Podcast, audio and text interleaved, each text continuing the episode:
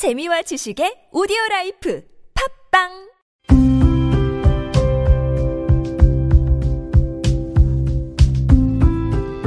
칼럼을 읽어드립니다.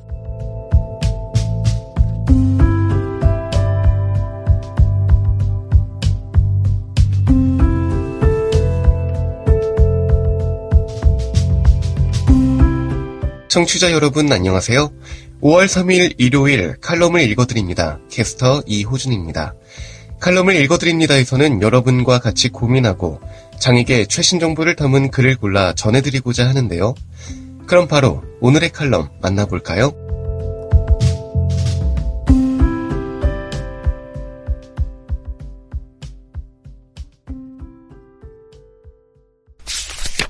에이블 뉴스 4월 이야기 칼럼니스트 이효주 해마다 4월이면 많은 일들이 있다. 4월 20일은 장애인의 날이고 4월 16일은 세월호가 침몰되어 많은 아이들이 바다에 수장된 날이다. 장애인들은 장애인들대로 지역사회에서 제대로 인식되지 않아 슬픈 날이고 세월호 침몰 사고로 인해 아이들과 가족을 잃은 사람들과 많은 이들이 안타까워하기도 슬퍼하기도 하는 날이다. 4월은 슬프고 잔인한 달이다. 오래전 처음으로 장애인 자립생활센터에서 일을 하면서 알게 된 친구가 있다. 집 근처에 장애인 센터를 알게 되어 외부 활동을 시작한 친구다. 평범한 일상은 친구들도 만나고 영화를 보고 여행을 간다. 그 친구는 학교를 다니다 걷지 못하게 되어 학교를 다닐 수 없게 되었다고 한다. 줄곧 집에만 있었다고 한다.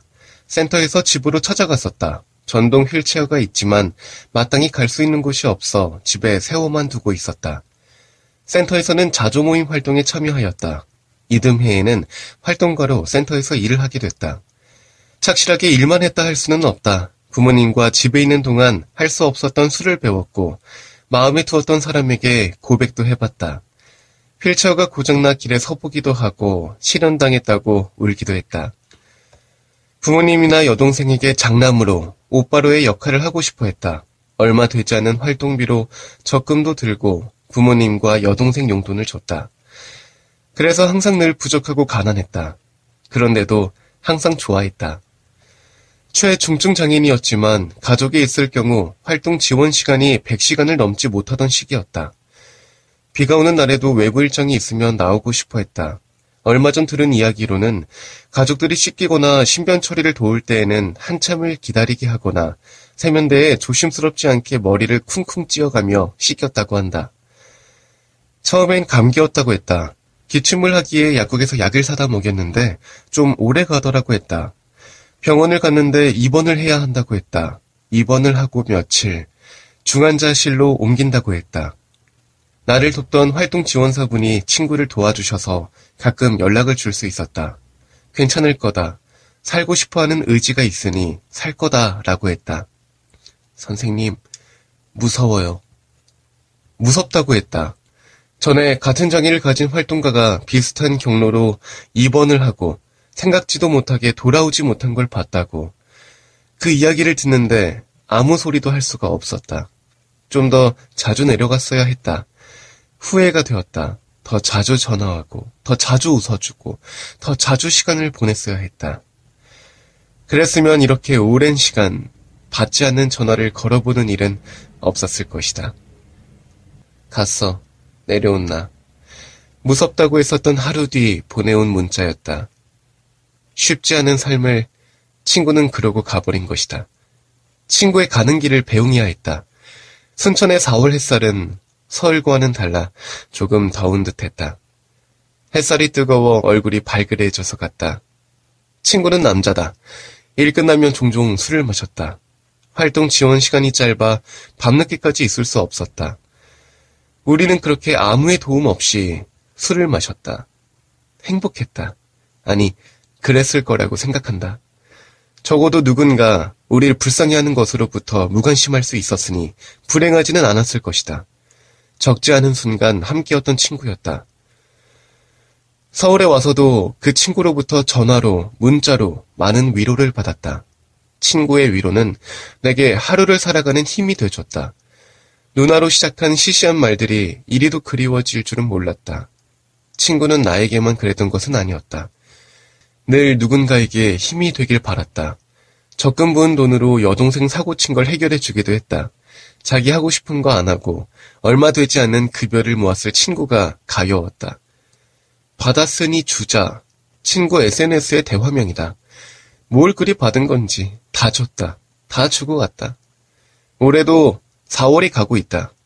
다른 해보다 더더욱 느리고 힘들게 흐르는 시간 속에 친구가 그립다. 코로나로 인해 많은 이들이 어려운 시간을 보내고 있다. 사람들 안에서 자신의 모든 것을 나누고자 했던 친구는 이제 없다. 아직은 그리워 받지 않을 것을 알면서 전화를 걸어본다. 많은 사람들이 4월 20일을 기억하고 이제 4월 16일을 기억할 것이다. 친구의 일과 함께 같이 아파하고 함께 해줄 것을 외친다. 2014년 4월 어느 날의 이야기를 사람들도 함께 기억해 주길 바란다. 받았으니 주자는 친구의 마음을 기억하고 모든 이의 남은 삶이 따스함으로 기억되길 바란다. 나 또한 받은 게 많으니 나눠주고 살아야 함을 늘 떠올리며 살아가야겠다. 지금 여러분께선 KBIC 뉴스 채널 매주 일요일에 만나는 칼럼을 읽어드립니다를 듣고 계십니다. 동아일보 장애인 고용 지켜줄 울타리가 필요하다. 기고 조종란 한국 장애인 고용공단 이사장 올해 대한민국의 4월은 신종 코로나 바이러스 감염증 확산에 담대하게 맞선 역사로 기록될 것이다. 정부와 의료진, 국민이 하나가 되어 모범적으로 코로나19에 대응하고 있다. 전 세계의 주목을 받으며 4.15 총선도 의연하게 치러냈다. 덕분에 거리에는 조금씩 활기가 감돌고 있다. 우려스러운 부분도 있다. 무엇보다도 마이너스 성장률을 기록할 것이라는 경제 전망이 가장 큰 걱정이다. 국민들이 외출을 자제하고 지갑을 닫으면서 큰 타격을 받고 있다. 고용 안전망이 흔들리면서 항공, 운송, 관광업 종사자의 실직 공포가 이미 현실화하고 있다. 모두가 내 일자리 지키기에 예민할 수밖에 없다. 신규 고용 창출은 기대하기 어렵고 일하고 있는 근로자도 실직에 대한 불안감에 시달린다. 국민은 정부가 고용 안전망을 강화해 주길 고대하고 있다. 실업 위기가 커질수록 더 세심히 들여다봐야 할 분야가 있다. 바로 장애인 고용이다. 현재 장애인 고용에도 빨간불이 켜졌다. 일정한 비율의 중증 장애인을 고용하면 정부가 비용을 지원해주는 장애인 표준 사업장은 전체 401곳 중 56곳이 전면 혹은 부분 휴업 중이다. 탄력 근무 명목으로 단축 근무를 실시하는 곳도 많다. 이는 임금 삭감으로 이어질 수밖에 없다. 장애인의 직업 재활 시스템도 사실상 멈춘 상태다. 일반 노동시장으로 당장 진입하기 어려운 장애인을 위한 직업재활시설 69곳은 정부 지침에 따라 대부분 문을 닫았다.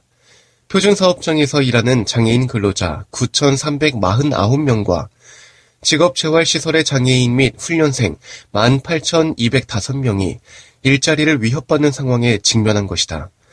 이는 결코 장애인만의 문제가 아니다. 장애인의 일상생활과 직무 수행을 지원하는 많은 비장애인의 일자리도 위협받고 있다. 4월은 장애인의 날, 괄호 열고 20일, 괄호 닫고, 장애인의 날이 있고, 동시에 장애인 고용 촉진의 달이기도 하다. 해마다 이 무렵에는 장애인 고용을 확대하자는 각종 행사와 캠페인이 진행되지만 올해는 어렵다. 장애인 고용 안정 캠페인으로 바뀌고 있다. 코로나19로 인해 경영이 어렵지만 장애인 고용을 유지하겠다는 사업주들의 릴레이 캠페인이 펼쳐지고 있다. 장애인들의 생산품을 적극적으로 구매하자는 착한 소비 운동도 진행 중이다. 이럴 때일수록 장애인을 고용한 사업주와 근로자들에게 실질적으로 도움이 되는 정책이 필요하다. 지난해 말 기준 장애인 의무 고용 사업체의 장애인 고용률은 2.92%다. 전년보다 0.14%포인트 올랐지만 여전히 공공부문 의무 고용률 3.4%, 민간 부문 3.1%에 미치지 못한다. 올해 장애인 근로자 지원센터가 세 곳에 문을 연다. 장애인 근로자들의 직장 내 인권과 고용 유지를 지원하는 역할을 한다. 무급 휴직을 강요받거나 일방적인 해고를 당하는 등 피해를 입은 장애인에게 전문 상담 서비스도 제공한다. 장애인 고용에 숨결을 불어넣고 울타리를 쳐주는 도움이 절실한 때다.